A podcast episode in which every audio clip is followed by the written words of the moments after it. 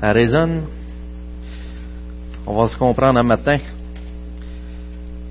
Alors, alors, pendant que je tourne, je vous invite à prendre vos Bibles ou à allumer vos Bibles et tourner dans le livre de l'Apocalypse où ce qu'on suit notre série dans Apocalypse 11.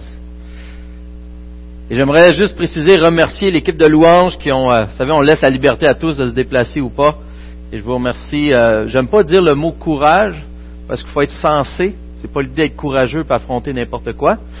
Euh, mais avec du discernement, merci du moins de votre service, ceux qui sont au son, à l'ordinateur aussi, euh, et tous ceux qui sont euh, bénévoles également. On veut vous remercier pour ce que vous faites. Avec le coronavirus, on peut dire bonjour à tous. À tous. Si tu tous restes chez vous?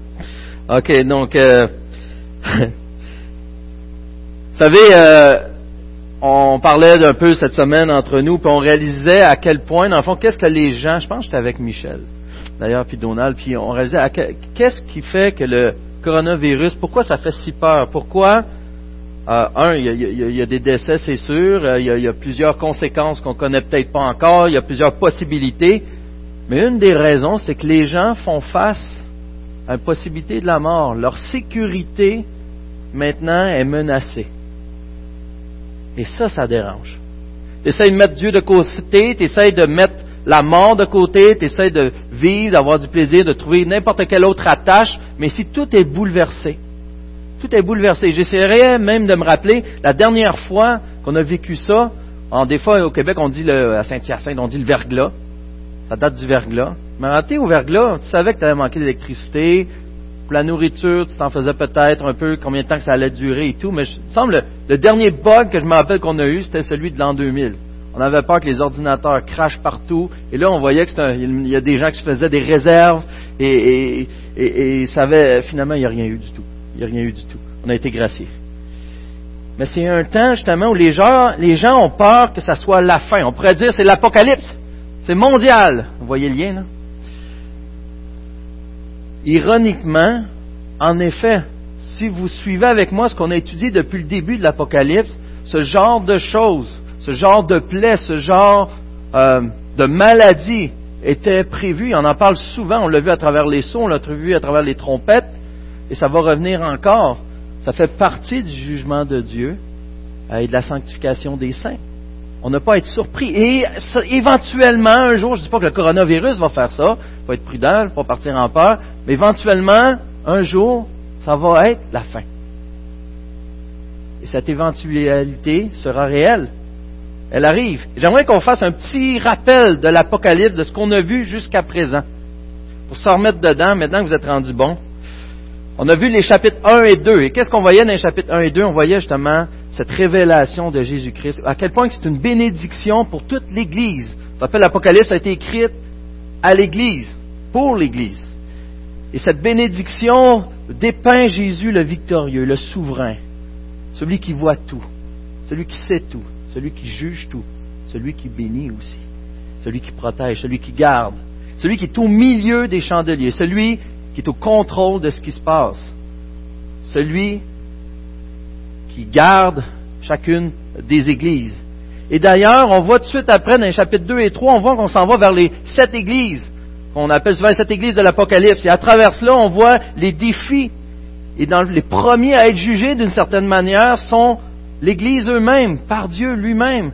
À Jésus lui dit ce que j'ai contre toi, telle chose. Et voici, et on pourrait résumer dans le fond tout cela par un manque de persévérance à certains endroits, ou ce que sont endormis à d'autres endroits, ou ce qui ont fait des compromis, ce genre de choses. Et on voyait que euh, ça s'adressait à nous aussi aujourd'hui, bien que c'était des églises physiques à l'époque, de ne pas se relâcher. Et que Jésus promettait la victoire à celui qui persévère, au vainqueur. Et là, la question pourrait se dire, mais qui est vainqueur? Comment être vainqueur? Et là, le chapitre 4, chapitre 5 nous montrait la grandeur de Dieu, ce Dieu distant, mais qu'on voit au chapitre 5 à cause du sacrifice de l'agneau. Il est maintenant digne d'ouvrir les seaux. Et enfin, on va enfin connaître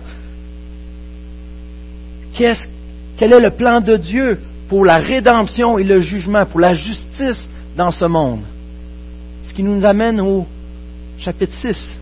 Et là, on voit à travers toutes les plaies qui sont décrites, l'ouverture des sceaux, on voit à quel point que, justement, comme on l'a dit tantôt, où il y a une sanctification du peuple parmi, parmi ces jugements, mais qui sert entre autres de jugement envers ceux qui méprisent les croyants. Mais tout de suite après ça, on voit que le chapitre 7, entre la sixième et le septième saut, il y a comme un, stop, il y a une pause.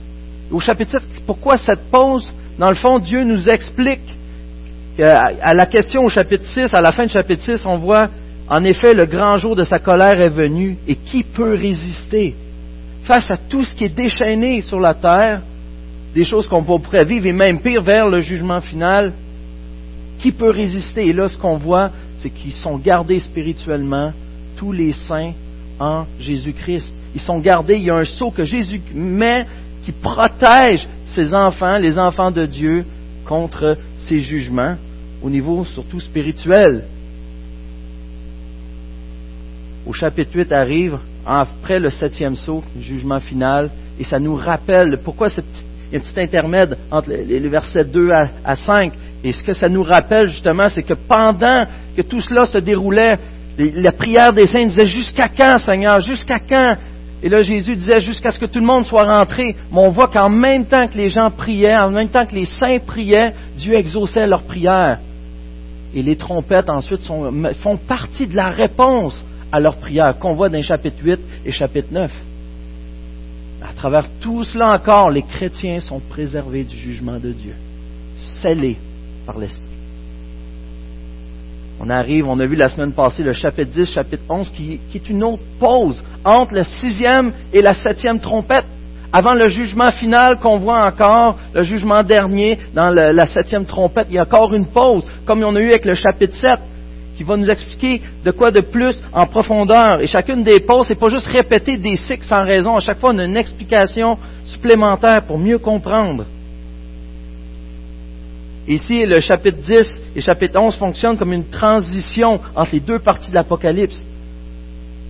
Il y en a même qui allait jusqu'à dire qu'une partie concernait plus l'Église envers les Juifs, comment ils ont rejeté, persécuté les chrétiens. On voit que ça se tourne vers Rome et, plus, et je crois personnellement que c'est encore plus précis. On voit que c'est dirigé vers des groupes particuliers jusqu'à la fin, jusqu'à le prophète, la bête, l'antéchrist. Euh, on, voit que c'est, euh, pas l'antéchrist, mais euh, Satan lui-même. On voit que c'est complètement dirigé plus personnellement vers la fin. Mais ça sert de transition encore là.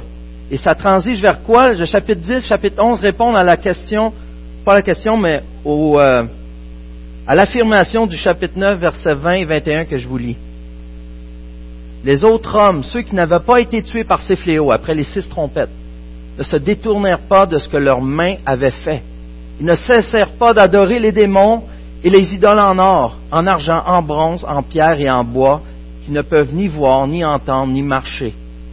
Ils ne se repentirent pas de leur meurtre, ni de leur sorcellerie, ni de leur immoralité sexuelle, ni de leur vol. Là, on se demande pourquoi, après tous ces fléaux, pourquoi ils ne se tournent pas vers Dieu? Et qu'est-ce qui va arriver dans la septième trompette?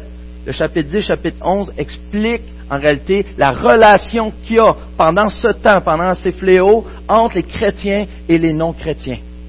Et qu'est-ce qui sert de jugement pour les non-chrétiens, pour ceux qui rejettent Christ, pour ceux qui sont rebelles à Dieu les six trompettes ont mis l'emphase sur les jugements que subissent les incroyants durant l'ère de l'Église. Et maintenant, la relation entre les saints et les incroyants, durant ce même temps, va nous être décrit. Je vais sauter une partie. À la fin du chapitre 10 au verset 11, on voit que Jean est commandé de il faut que tu prophétises de nouveau sur un grand nombre de peuples, de nations, de langues et de rois. Et entre autres, pourquoi prophétiser, pourquoi amener ça, c'est en vue du jugement qu'on a vu au chapitre 9, que les gens ne se repentent pas. Et c'est pas tant une grâce pour se convertir. Des fois, on peut voir la section qui s'en vient comme une incitation à se convertir. Mais on va voir ensemble que c'est vraiment un jugement de Dieu qui rappelle aux gens pourquoi, selon la grâce de Dieu, les gens ont encore la chance de se convertir. Plongeons dans le texte pour mieux comprendre. J'aimerais préciser avant. Regardez au chapitre 10, au verset 6. L'ange jura par celui qui vit au siècle des siècles, qui a créé le ciel et ce qui s'y trouve, la terre et ce qui s'y trouve, ainsi que la mer et ce qui s'y trouve, il n'y aura plus de délai. Et on voit la septième trompette, chapitre 11, verset 15. Le septième ange sonna de la trompette et des voix fortes retentirent dans le ciel, retentirent dans le ciel. Elles disent, le royaume du monde est remis à notre Seigneur et à son Messie. Il régnera au siècle des siècles. On voit que la fin est arrivée. Alors le texte qu'on lit ce matin se trouve entre les deux. Et pourquoi je mentionne ça? Parce qu'on voit qu'il n'y aura plus de délai et on voit qu'il y a la fin. Donc absolument, on ne peut pas comprendre ici comme étant chronologique. Il faut, on l'a mentionné plusieurs fois, il faut comprendre ça comme théologique, pour comprendre qu'est-ce qui se passe, qu'est-ce qui motive les actions, qu'est-ce que, comment Dieu agit, qu'est-ce que Dieu croit, pense à travers ça, et non tant de quoi qui arrive dans le temps. Et on va le voir ensemble pourquoi, mais j'aimerais quand même euh, mieux le spécifier. Lisons ensemble Apocalypse 11, 1 à 14. On me donna un roseau semblable à une baguette en me disant, Lève-toi et mesure le temple de Dieu, l'autel et ceux qui y adorent. Quant au parvis extérieur du temple, laisse-le de côté, il ne le mesure pas. Car il a été donné aux nations, elles pétineront la ville sainte pendant quarante-deux mois. Je donnerai à mes deux témoins le pouvoir de prophétiser, habillés de sac pendant mille deux cent soixante jours. Ce sont les deux oliviers, les deux chandeliers qui se tinrent devant le Seigneur de la terre. Si quelqu'un veut leur faire du mal, du feu sort de leur bouche et dévore leurs ennemis. Oui, si quelqu'un veut leur faire du mal, c'est ainsi qu'il doit être tué. Ils ont le pouvoir de fermer le ciel afin qu'il ne tombe pas de pluie durant le temps de leur prophétie. Ils ont aussi le pouvoir de changer l'eau en sang et de frapper la terre de toutes sortes de fléaux chaque fois qu'ils le voudront. Quand ils auront fini de rendre leur témoignage, la bête qui monte de l'abîme leur fera la guerre, les vaincra et les tuera. Leurs cadavres seront laissés sur la place de la grande ville appelée symboliquement Sodome et Égypte, là même où leur Seigneur a été crucifié. Des hommes de divers peuples, tribus, langues et nations verront leurs cadavres pendant trois jours et demi. Ils ne permettront pas qu'on les mette au tombeau. Les habitants de la terre se réjouiront à leur sujet, ils feront la fête, ils échangeront des cadeaux, parce que ces deux prophètes les auront causé bien des tourments après les trois jours et demi, un esprit de vie venu de Dieu entra en eux, ils se tinrent debout sur leurs pieds. Une grande crainte s'empara alors de ceux qui les voyaient. J'ai entendu une voix forte qui dit du ciel, euh, qui du ciel leur disait, montez ici. Ils montèrent au ciel dans la nuée sous les yeux de leurs ennemis. À ce moment-là, il y eut un grand tremblement de terre et le dixième de la ville s'écroula. Sept mille hommes furent tués dans ce tremblement de terre les autres furent effrayés et rendirent gloire au Dieu du ciel. Le deuxième malheur est passé, voici le troisième malheur vient bientôt. Si on se rappelle, heureux ceux qui entendent parole de cette prophétie. Hein. Il dit comment être heureux en entendant cela? On va essayer de regarder ça ensemble, mais prions avant de continuer. Alors, tendre Père, donne-nous encore ta grâce ce matin afin d'apprécier ton œuvre, d'apprécier, Seigneur Dieu, ce que ça veut dire lorsque tu nous gardes, d'apprécier la bénédiction, la grâce qu'on ne méritait pas de t'avoir vu, toi, le seul vrai Dieu, et d'avoir compris ton sacrifice pour nous à la croix. Toi qui es mort, ressuscité. Permets-nous, Seigneur, de te célébrer à travers ce texte ce matin.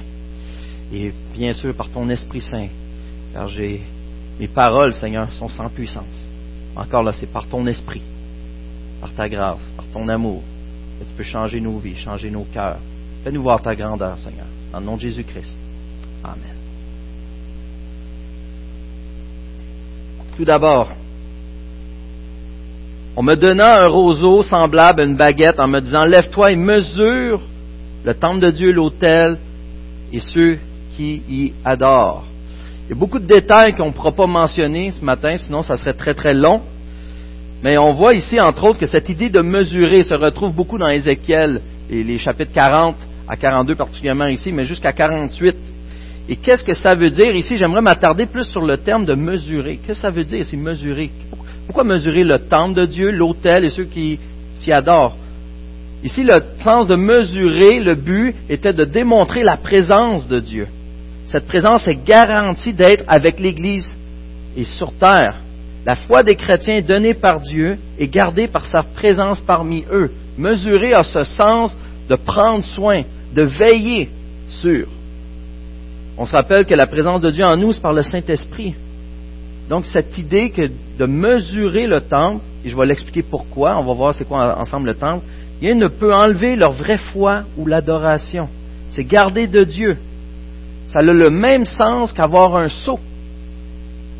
Donc on voit le parallèle ici. Il y avait entre la cinquième et le sixième sceau, le chapitre 7, euh, le, chapitre 7, qui démontrait le sceau que l'Éternel protégeait les saints.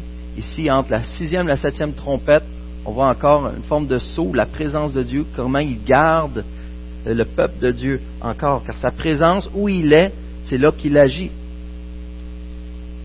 Et peut-être dans ces temps de crise, justement, euh, mondiale, on pourrait se sentir insécure, impuissant ou découragé. Mais c'est toujours bon, déjà juste en partant de se rappeler qu'on est protégé de Dieu. À vous déjà imaginer ça? Tu es aimé, protégé de Dieu. Et en plus, tu as accès à lui en tout temps. Peu importe la crise. Il est toujours là. Il est toujours là. Tu es protégé de tout ce qui pourrait t'amener à la mort éternelle et tu es garanti de l'ultime victoire. C'est quelque chose. Mais pourquoi mesurer le temple, l'autel et ceux qui y adorent, mais, on voit que c'est, mais, touche pas au parvis extérieur. Quant au parvis extérieur du temple, laisse-le de côté, ne le mesure pas. C'est quand même spécial. On voit ce genre de langage utilisé en Apocalypse 3.12, que je peux lire rapidement. On voit du vainqueur, je ferai un pilier dans le temple de mon Dieu, il n'en sortira plus jamais. J'ai créé sur lui le nom de mon Dieu, celui de la ville de mon Dieu, la nouvelle Jérusalem qui descend du ciel, d'auprès de mon Dieu, ainsi que mon nom nouveau.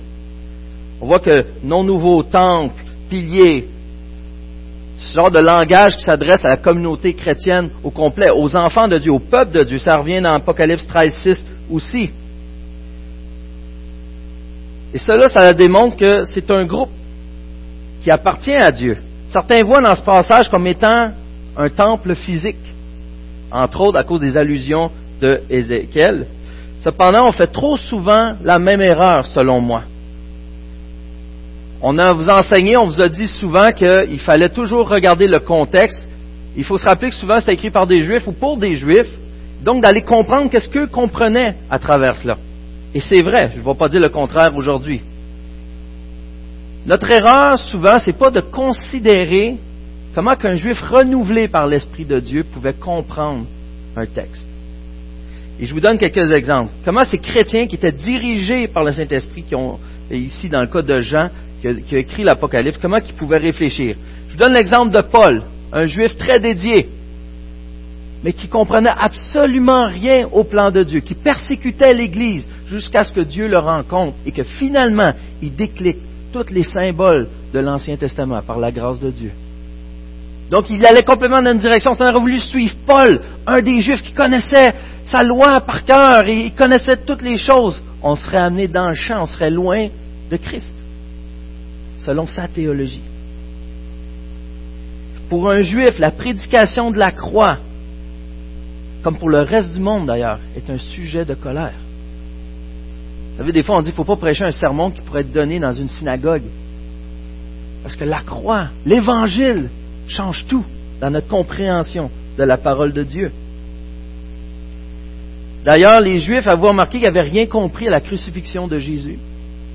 Les, propres disciples de Jésus n'avaient rien compris à cela.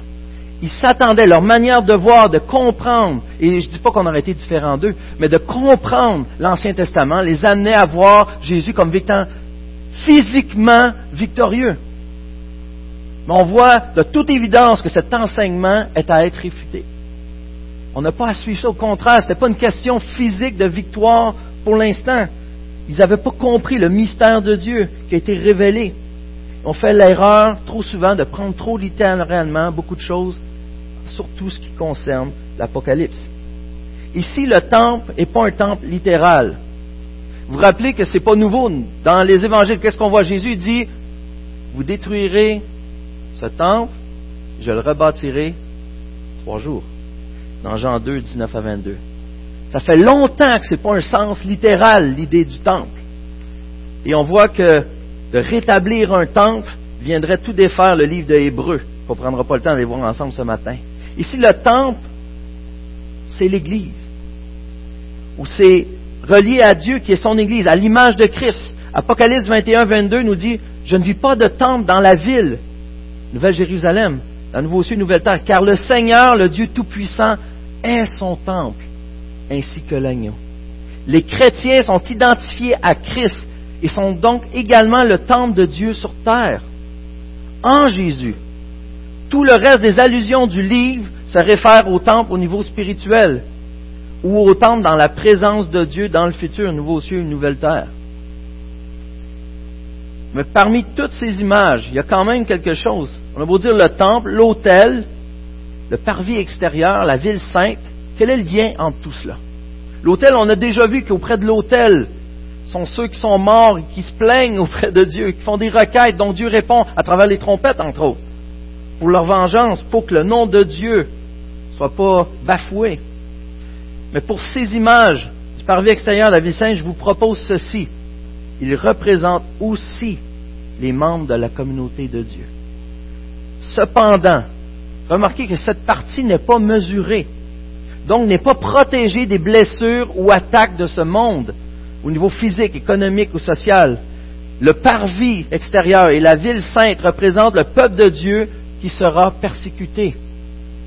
C'est basé sur l'idéologie qu'on voit dans Daniel, entre autres, dans les chapitres 7 à 12. On voit que cette prophétie-là, c'est à travers des tribulations où le peuple de Dieu est persécuté.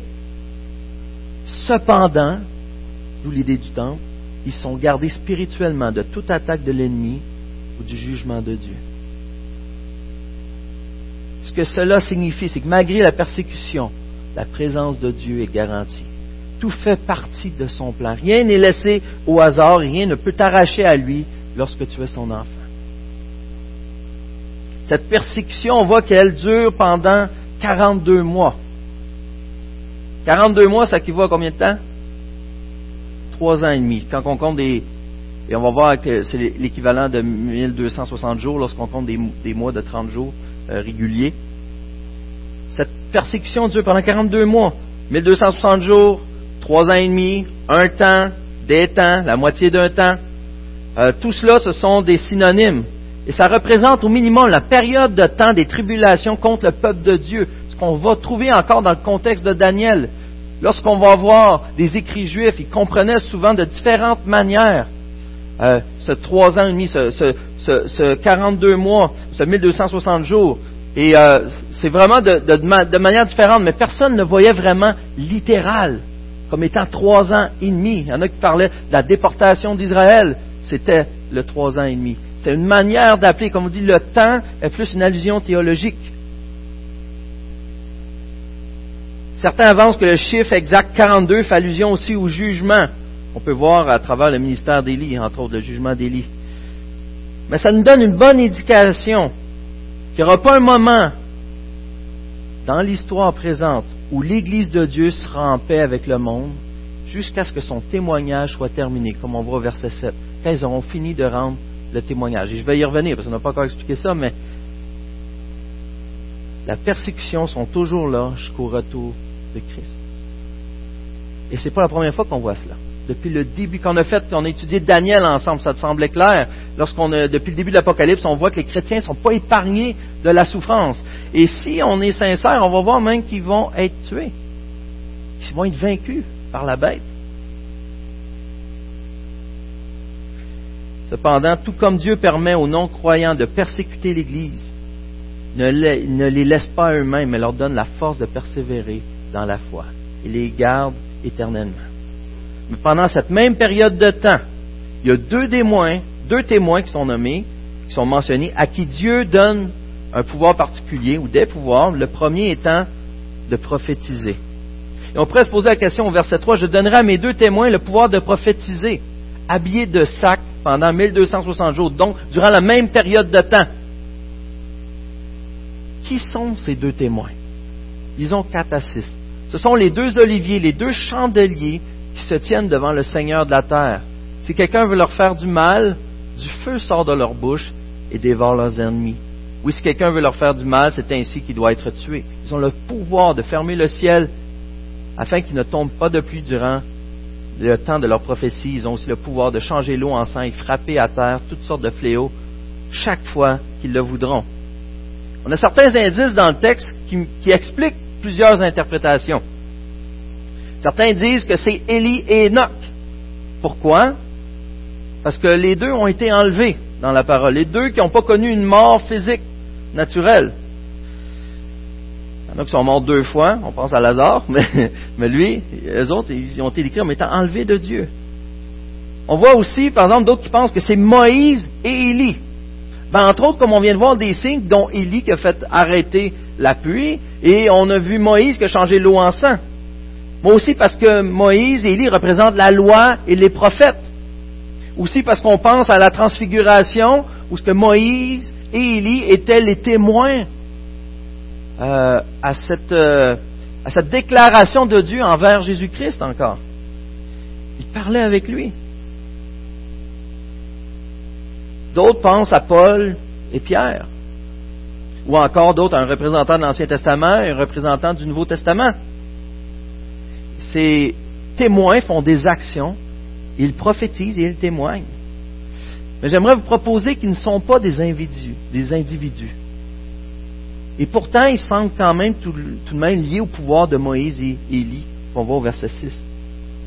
On a déjà vu un cas semblable dans les évangiles. Prenons par exemple Luc 1, 17.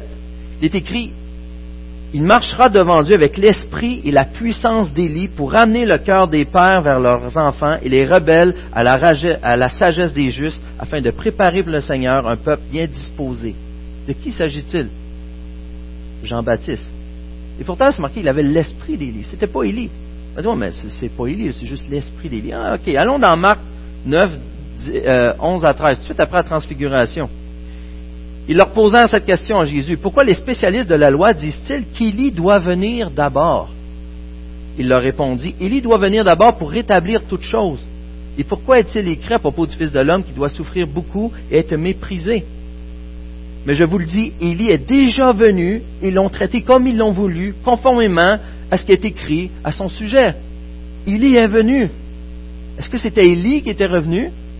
C'était une image, un symbole parlant justement de Jean-Baptiste, et ça ne voulait pas dire qu'Élie était là physiquement ou que c'était réellement lui. il y avait tout un sens en arrière. Il représentait quelque chose. C'est l'idée du ministère, l'annonce du royaume, le jugement de Dieu. Ces deux témoins ici sont représentés, et je crois qu'ils sont les mêmes que les versets 1 et 2. La communauté de croyants. Pendant ces 42 mois, ils seront les témoins fidèles de Dieu malgré les persécutions. Dieu leur donne la protection éternelle de leur âme et l'efficacité pour prophétiser. Et on voit ça pas seulement dans Jean, on voit au chapitre 10, 11 que prophétiser, ça a été donné à Jean, mais tout le peuple de Dieu ici, tout le peuple de Dieu est appelé à faire la même chose, à ce même mandat. Et voici quelques raisons pourquoi je crois justement que c'est le peuple de Dieu ici et non des individus, et c'est tiré de Bill. Les témoins sont reconnus comme des chandeliers au verset 4. Qu'est-ce que sont les chandeliers depuis le début de la lettre? Ils sont très clairement indiqués comme étant les églises. Vous en rappelez? Et pareil comme début de la lettre, ce sont les églises. Et ceux même dans l'église, Apocalypse 5.10, qui dit, Tu as fait d'eux des rois et des prêtres pour notre Dieu, ils régneront sur la terre. Ça représente les gens, ça représente l'Église. C'est un groupe du verset 7 qui est tiré de Daniel 7, 21, où le dernier des royaumes euh, contre Dieu persécute pas seulement un individu, mais la nation d'Israël. C'est encore l'idée de persécuter un groupe complet. Dans les versets 9 à 13, il est dit que le monde entier est témoin de la défaite et de la résurrection des témoins. Donc ces témoins sont visibles sur toute la terre.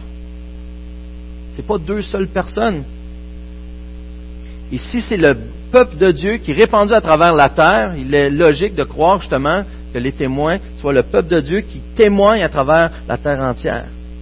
Les témoins prophétisent pendant trois ans et demi, même période de temps que la ville sainte, qui est décrite comme la femme dans l'Apocalypse 12, et ceux qui habitent dans le ciel, l'Apocalypse 13, 6 qui sont des groupes encore, et non seulement deux personnes.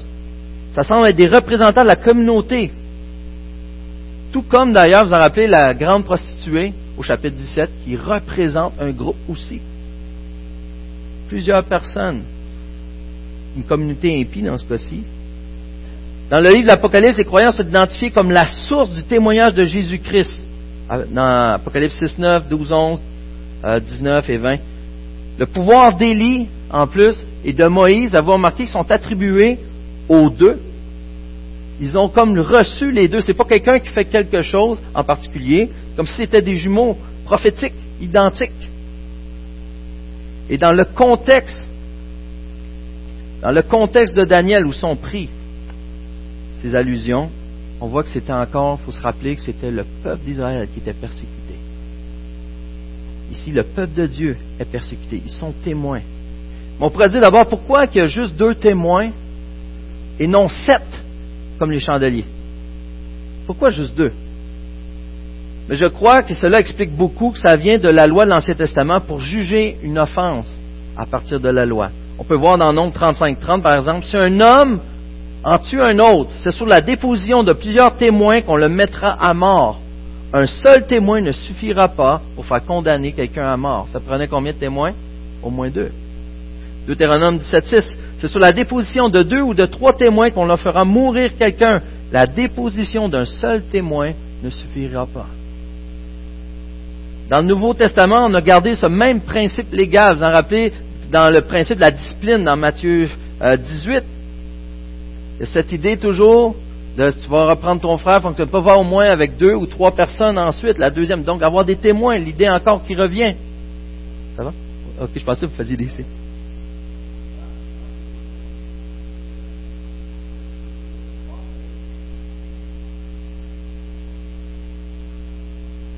Oui, je, vais y revenir. Je vais y revenir. Euh, où? Pas, pas long, excusez-moi. Des choses qui arrivent. OK, la discipline. On va aussi dans Luc 10, avec les 70 disciples, qu'est-ce que Jésus fait? Il les envoie deux par deux. On a toujours pensé, moi, c'était pour partager une boîte à lunch. Pourtant, il leur dit de ne pas partir avec euh, rien. mais c'est encore l'idée d'être témoin et de témoigner, littéralement d'être témoin, témoigner, mais d'être un témoin dans le sens légal de ce qui va se passer. Ça servait la chance des gens d'accepter, d'entendre la bonne nouvelle, et du même coup, s'ils refusent, sert de jugement contre eux. Le même principe qu'on retrouve. Le même principe qu'on retrouve. Euh, Certains disent aussi que seulement deux des sept églises des chapitres 2 et 3 n'ont pas eu de reproche quant à leur témoignage. C'est un faible argument selon moi, mais je pense que c'est l'église Philadelphie, je pense que c'est Smyrne, pas certain. Et l'autre, je pense que c'est Philadelphie et Smyrne, qui n'ont pas eu. Donc, c'est cette idée des, euh, témoins de l'église irréprochable euh, qui sert de, de témoin encore là. Mais ce qui est encore plus intéressant que de se poser la question qui sont les témoins? C'est qu'est-ce qu'ils font? Il y a de quoi de particulier au verset 3. Je donnerai à mes deux témoins le pouvoir de prophétiser, habillés de sac pendant 1260 jours. Vous savez, habillé de sac vient beaucoup cette idée, euh, c'est relié, euh, si on va dans, dans euh, cette idée de, porter un vêtement épais, assez, le sac et la cendre dans l'Ancien Testament, mais aussi relié à Élie avec sa peau de chameau, à Jean-Baptiste le, même, le même principe. Donc ce genre de vêtements-là, très humble, euh, très triste. Donc l'idée ici, c'est vraiment qu'ils sont attristés, qu'ils sont, sont euh, une forme euh, de, de, ils sont attristés dans le fond du message qu'ils apportent. Ils, sont, ils ont compris la portée du jugement qui est aussi donné avec leur message. Quelle est la manière qu'on approche le message de l'Évangile. On voit dans Pierre 3, justement, qu'on doit être doux, être prêt à défendre. Mais euh, apporter le jugement, est-ce que c'est le genre de jugement qu'on apporte avec joie? Lorsqu'on approche quelqu'un puis on voit que son cœur est endurci à l'Évangile, quelles sont nos réactions qu'on doit avoir? On réalise que c'est difficile. Et d'ailleurs, des fois, il y en a qui se font un plaisir de dire tu vas aller en enfer, puis des choses comme ça. L'idée, c'est pas de mentir là-dessus, c'est réel. Jésus est celui qui en a parlé le plus. Mais quel est votre cœur lorsque vous le faites? Avez-vous cette compassion pour l'âme qui est perdue et esclave du péché? Et c'est avec cette intention-là que les témoins témoignent. C'est pour ça que les gens étaient martyrs sans répondre, à l'image même de Jésus-Christ, afin d'apporter la bonne nouvelle, la compassion face à ceux qui sont pris esclaves du péché. On voit dans les versets suivants que les témoins sont sévèrement persécutés, au point de mourir, au verset 7. Au verset 10, on voit que les gens se réjouissent de la mort de ces témoins. Pourquoi? Car ils ont causé tant de tourments. Bien qu'on apporte le message avec compassion, mon autre question vient, est-ce que votre message de l'Évangile apporte des tourments? L'idée, c'est pas parce qu'on a dit quelque chose de mal placé ou qu'on a été ingrat ou peu importe qu'on amène des tourments, mais le message en tant que tel est une bénédiction ou une malédiction. Tu as la grâce de Christ, tu te repens, détournes de tes péchés, tu vas vers lui, tu es brisé, tu reconnais son œuvre ou tu rejettes Christ. Et dans ce cas-là, c'est des tourments. Ce qu'on vit présentement démontre ce genre de tourments que les gens ont lorsqu'ils sont juste mis face à la possibilité de la mort. Mais réfléchissez, il y a cette mort éternelle. Est-ce que notre message de l'Évangile est diminué au point qu'on cause plus de tourments? Vous savez, on j'entends le genre d'argument lorsque vous écoutez certains euh, débats ou euh, certaines argumentations, ils disent euh, pourquoi Jésus serait le seul chemin pour le paradis La réponse, c'est pas Jésus est le paradis. Pourquoi Jésus serait le seul chemin pour la vie éternelle? Car il est la vie éternelle. Et ce genre d'affirmation semble aujourd'hui comme étant euh, méchante. Euh, je cherche le mot, parce qu'on ne peut pas être intolérant envers les autres. Mais c'est la vérité.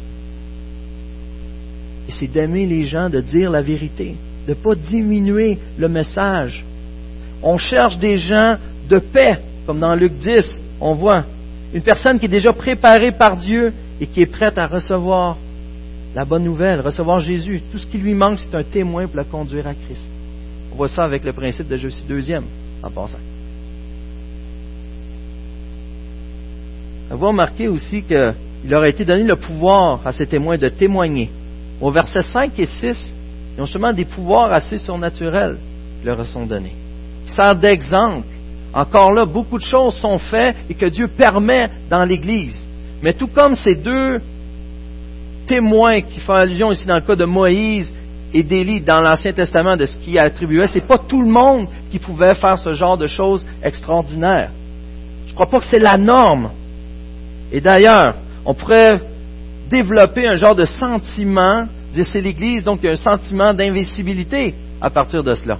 Et d'ailleurs, vous avez toutes lu sûrement plein de, je vais dire le mot, plein de conneries sur Internet, sur Facebook, comme quoi que si vous avez assez de foi, il n'y a aucune possibilité que le coronavirus vous atteigne. On en rit, mais il y en a réellement qui disent ça. Il y en a qui sont pasteurs de grandes églises qui annoncent ce genre de choses-là. Je ne veux pas leur souhaiter du mal, mais s'ils tombent malades ou en quarantaine, pourquoi les gens continuent de les écouter? Si, selon son propre dire, c'est parce qu'il manquerait de foi, arrête de suivre quelqu'un qui n'a pas de foi selon leur propre dire, se sont disqualifiés. Mais l'idée ici, c'est pas ça. Les gens vont citer Je peux tout par celui qui me fortifie. Eh oui, oui, oui, oui, oui, mais on oublie le contexte dans Philippiens. Philippiens 4, à partir du verset 11. Ce n'est pas à cause de mes besoins que je dis cela, car j'ai appris à être satisfait de ma situation. Je sais vivre dans la pauvreté et je sais vivre dans l'abondance. Partout et en toutes circonstances, j'ai appris à être rassasié, à avoir faim, à être dans l'abondance, à être dans le besoin. Je peux tout par celui qui me fortifie. Il y a tout un contexte. Peu importe la bénédiction ou l'épreuve, je peux tout sa force, c'est lui qui me garde, c'est lui qui garde ma foi. Soyons prudents avec ce genre d'affirmation, de pensée qui nous éloigne en bout de ligne ou qui déçoivent tant de gens.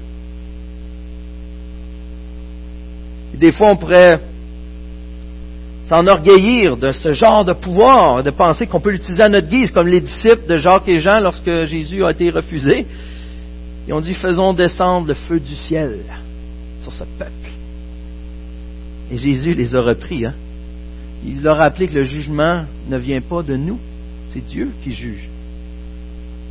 Mais que c'est la grâce qu'ils aient. Jésus était venu pour sauver. Notre job, c'est de témoigner. On laisse Dieu juger à travers ça. Et sauver à travers cela. Le même témoignage. D'ailleurs, la preuve, faut pas être, on est loin d'être invincible. Au verset 7, si on revient, quand ils auront fini de rendre leur témoignage, lorsque le temps sera terminé, la bête qui monte de l'abîme leur fera la guerre, les vaincra et les tuera. On va voir plus tard que cette bête, elle revient, elle meurt, on, va comprendre ça ensemble. Mais ils sont vaincus. Donc c'est pas une idée d'être invincible à toute épreuve. C'est pas ça le but du passage du tout. Au contraire, c'est dans l'épreuve, dans les persécutions, Dieu va les garder. Leur foi ne sera jamais attaquée. Ils ne perdront jamais la vie éternelle. Ils seront gardés au niveau spirituel. Mais tout comme à l'image de Christ qui a donné sa vie, qui a paru faible, l'Église aussi est appelée à avoir le même témoignage. Mais la fin, c'est que Dieu qui est au contrôle va se glorifier à travers ça, et on va le voir à travers notre texte d'aujourd'hui. Cela sert de jugement.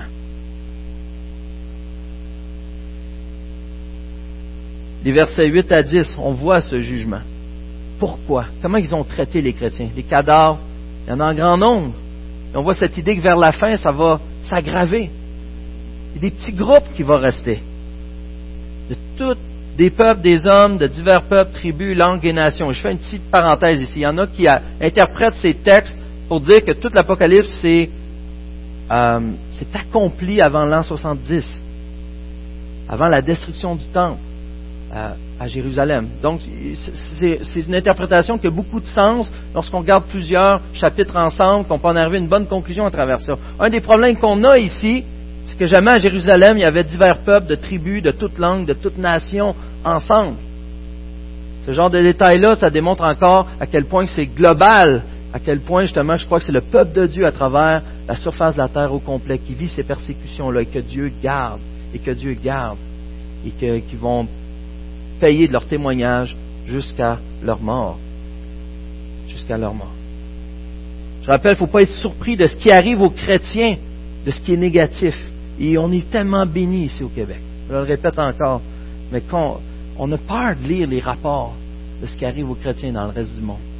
Tellement que c'est affreux. On a la misère à faire face. On dirait que notre cerveau n'est pas capable de concevoir ce genre d'atrocité. Mais à cause de leur témoignage de Jésus-Christ, et comme avec Jésus, apparence de défaite par la mort, mais victoire de Dieu. Voilà leur jugement, mais qui mène quand même à la dernière partie qui est beaucoup plus courte. J'aimerais lire avec vous versets 11 à 13 encore. Après les trois jours et demi, je vais m'arrêter de suite. Après les trois jours et demi, c'est quoi ces trois jours et demi là? Les trois jours et demi après la victoire de la bête, on pourrait dire. Avez-vous vu la différence entre trois jours et demi et trois ans et demi? Si je vous dis le, toute la, la pandémie va durer trois jours et demi. Ah. Elle va durer trois ans et demi. Ça commence à, changer les choses. La persécution a duré pendant trois ans et demi, mais la victoire de l'ennemi n'est que de très courte durée. Dieu ne donne pas sa gloire à d'autres. Il la reprend assez vite. Donc, après trois jours et demi, bien que c'est symbolique, on voit que la période de temps, du moins, est incomparable. Un esprit de vie venu de Dieu entre en eux et se tinrent debout sur leurs pieds. Une grande crainte s'empara alors de ceux qui les voyaient. Une grande crainte s'empara de ceux qui les voyaient face au pouvoir de Dieu, face à la grandeur de l'Éternel. Qu'est-ce que les gens réalise encore? Comme on a vu déjà, vous avez l'écho de la crainte qui revient. On a vu ça à la fin du chapitre 6 aussi.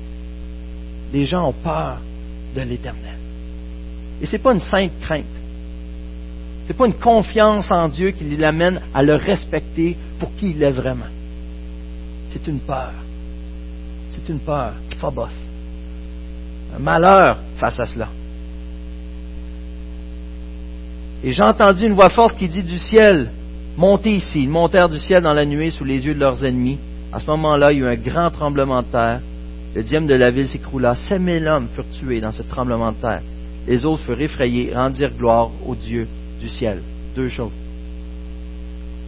Plusieurs interprétations pour les sept mille hommes. Euh, je vous laisse venir me voir après, si vous voulez, les possibilités. C'est pas évident de trancher là-dessus, mais je pense que c'est secondaire. Mais l'idée encore qui revient, c'est quoi les tremblements de terre? Et depuis le début, on voit que ça revient, les tremblements de terre. À la fin d'un cycle, on voit encore cette idée du jugement de Dieu, le jugement final qui est imminent. Dieu parle, et ça va revenir encore plus clairement dans le reste de l'Apocalypse. Mais encore là, face à cette marche finale pour le jugement final, à travers le tremblement de terre, à travers Dieu qui déclare, qui, met une fin, il y a de quoi de spécial où ce que ceux qui furent effrayés rendirent gloire au Dieu du ciel. Et là, on se pose la question, qu'est-ce que ça veut dire ces gens qui rejetaient Dieu, qui se font face au jugement de Dieu? Ils se mettent à rendre gloire à l'Éternel. Il faut se rappeler que ça nous décrit, ça spécifie la relation qui était mentionnée au chapitre 9, verset 20 21, où les gens ne se repentirent pas, ne détournèrent pas de ce qu'ils faisaient. Alors, comment peut-il rendre gloire à l'Éternel? Est-ce qu'ici, ils sont convertis? Non, ils ne sont pas convertis. Ils sont pas convertis. Cependant, cette gloire vient du fait qu'ils reconnaissent le poids de Dieu, dans le sens à quel point Dieu est souverain. Et on va voir le jugement de Dieu à travers ça, à travers la septième trompette. J'aimerais terminer avec ceci. Heureusement, heureusement qu'on a ce livre. Lorsque vous appartenez à l'Éternel, ce livre a été écrit pour le peuple de Dieu, pour les encourager dans des moments de persécution. On se rappelle de cela. À travers toutes les persécutions de l'âge de l'Église, de l'ère de l'Église, c'est un des livres qui est le plus encouragé lorsque les persécutions sont à leur maximum. Ici, on est dans le confort, ça nous parle moins. Il y a même, on l'a dit à un il y a, des choses qu'on ne comprend pas, même, à cause de, de notre confort, l'étendue de ce qui est écrit des fois de savoir garder de Dieu est tout un privilège. De savoir que votre vie, et ça aussi on l'a déjà mentionné, mais que vos souffrances ne sont pas en vain. Que Dieu a un plan, ça fait partie des fois, on a vu ça, euh, j'ai entendu ça cette semaine, mais des fois on fait des erreurs, puis on pense qu'on, il y a des choses qui nous arrivent, puis on est sorti du plan de Dieu. Ça m'a resté, mais dans le fond, ça fait partie du plan de Dieu tout ce qu'on vit à travers ça. Il n'y a rien qui est laissé à la légère. Il n'y avait pas de plan B en arrière. Il n'y a aucune souffrance qui est gaspillée. Le plus grand des réconforts qu'on a, c'est d'être justifié complètement, d'être glorifié à la fin. Et ça nous donne, face à ce qu'on vit, entre autres dans le coronavirus, on est facile à dire qu'on fait confiance à Christ. Christ est mon rocher. Christ est ma force. Vous avez surprenant le pouvoir d'un doigt dans ces temps-ci à quel point les gens sont craintifs malgré tout. Vous avez un test de foi présentement, frères et sœurs. L'idée, c'est pas de se garrocher puis se faire des gros câlins. Euh, c'est pas ça l'idée, là. Mais pourquoi êtes-vous ébranlé? Est-ce que c'est sage? Est-ce que c'est est-ce que c'est logique? Est-ce que c'est une prévention? Ou vous êtes vraiment instable parce que votre sécurité, vous aussi, elle n'est pas placée à la bonne place? Rappelez-vous Dieu vous garde. Rappelez-vous que cette vie n'est que temporaire. C'est rien comparé à l'éternité. Rappelez-vous les belles choses que Dieu vous promet. C'est le temps de méditer là-dessus. Et même, arrêtez-vous pas à vous. Incluez votre famille. Incluez votre entourage face à ce qu'ils vivent, eux autres aussi. Témoignez en action. Ça peut être bête, des fois, je suis fier de, de, plusieurs membres de ma famille, entre autres, parce que cette semaine, vous savez, les garderies sont fermées, il y a plein de choses qui se sont offertes pour, euh, entre autres pour euh, les gens dans la communauté euh, à Saint-Damas, où ce qu'ils vont pouvoir garder euh, leurs petits parce qu'ils ne peuvent pas arrêter le travail comme ça, ou de certains points, d'être prudent. vous pensez d'aller au-delà de vous-même, de porter ce témoignage encore plus loin, là où on est appelé à tout s'enfermer dans nos maisons, d'être sage là-dedans, mais d'aller aider. J'ai toujours en mémoire ce qu'on a mentionné la semaine passée à travers les, Chinois qui portaient les, chandails jaunes et qui allaient dans les zones euh, en quarantaine pour prendre soin des malades. Qu'est-ce que l'Évangile change dans votre vie dans ces temps-ci? Sachant que vous êtes gardé de Dieu, sachant que vous êtes là pour proclamer la bonne nouvelle, en action, en parole, que les gens qui rejettent Christ seront jugés à cause de comment ils auront traité, comment ils auront traité le nom de Dieu, le temple de Dieu à travers cela, mais aussi la grâce que vous allez offrir à plusieurs de peut-être rencontrer Christ. Tout ce qu'on a à faire, c'est pas de notre choix, c'est juste d'obéir. C'est juste d'aimer. C'est juste de soumettre à Christ, de se repentir si on en a besoin. Allons vers Jésus. Allons vers Jésus. Prions.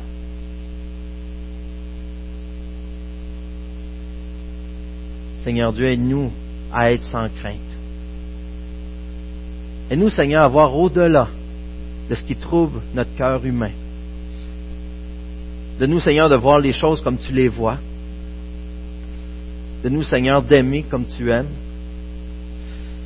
Et Seigneur, à travers ce message qu'on a entendu lorsqu'on a lu ta parole aujourd'hui, donne-nous de croire à ta parole.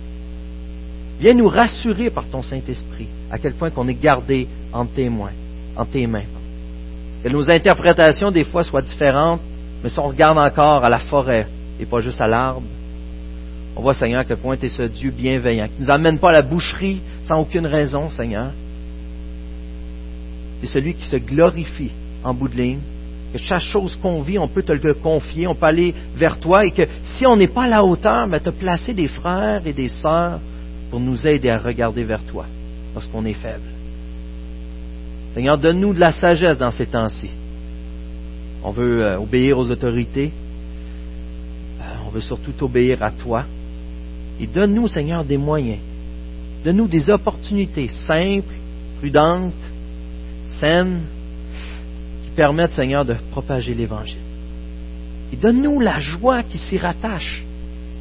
Non seulement de te connaître, de savoir garder entre tes mains, à l'abri, notre âme étant sécurisée, qu'on peut aller vers toi en tout moment, mais donne-nous la joie de te voir glorifié par nos simples témoignages. Des fois, lorsqu'on n'a pas les mots, lorsqu'on ne sait pas comment agir, mais en te faisant confiance, en obéissant, voir comment tu changes toute situation pour ta gloire. Donne-nous le, le vivre, Seigneur Dieu, d'avoir de quoi raconter, d'avoir un témoignage à dire de la grandeur, de la puissance de notre Dieu. Merci de garder notre foi, Seigneur, et qu'elle puisse conduire les autres à Christ par notre humilité qui est à ton image. Dans le nom de Jésus-Christ. Amen.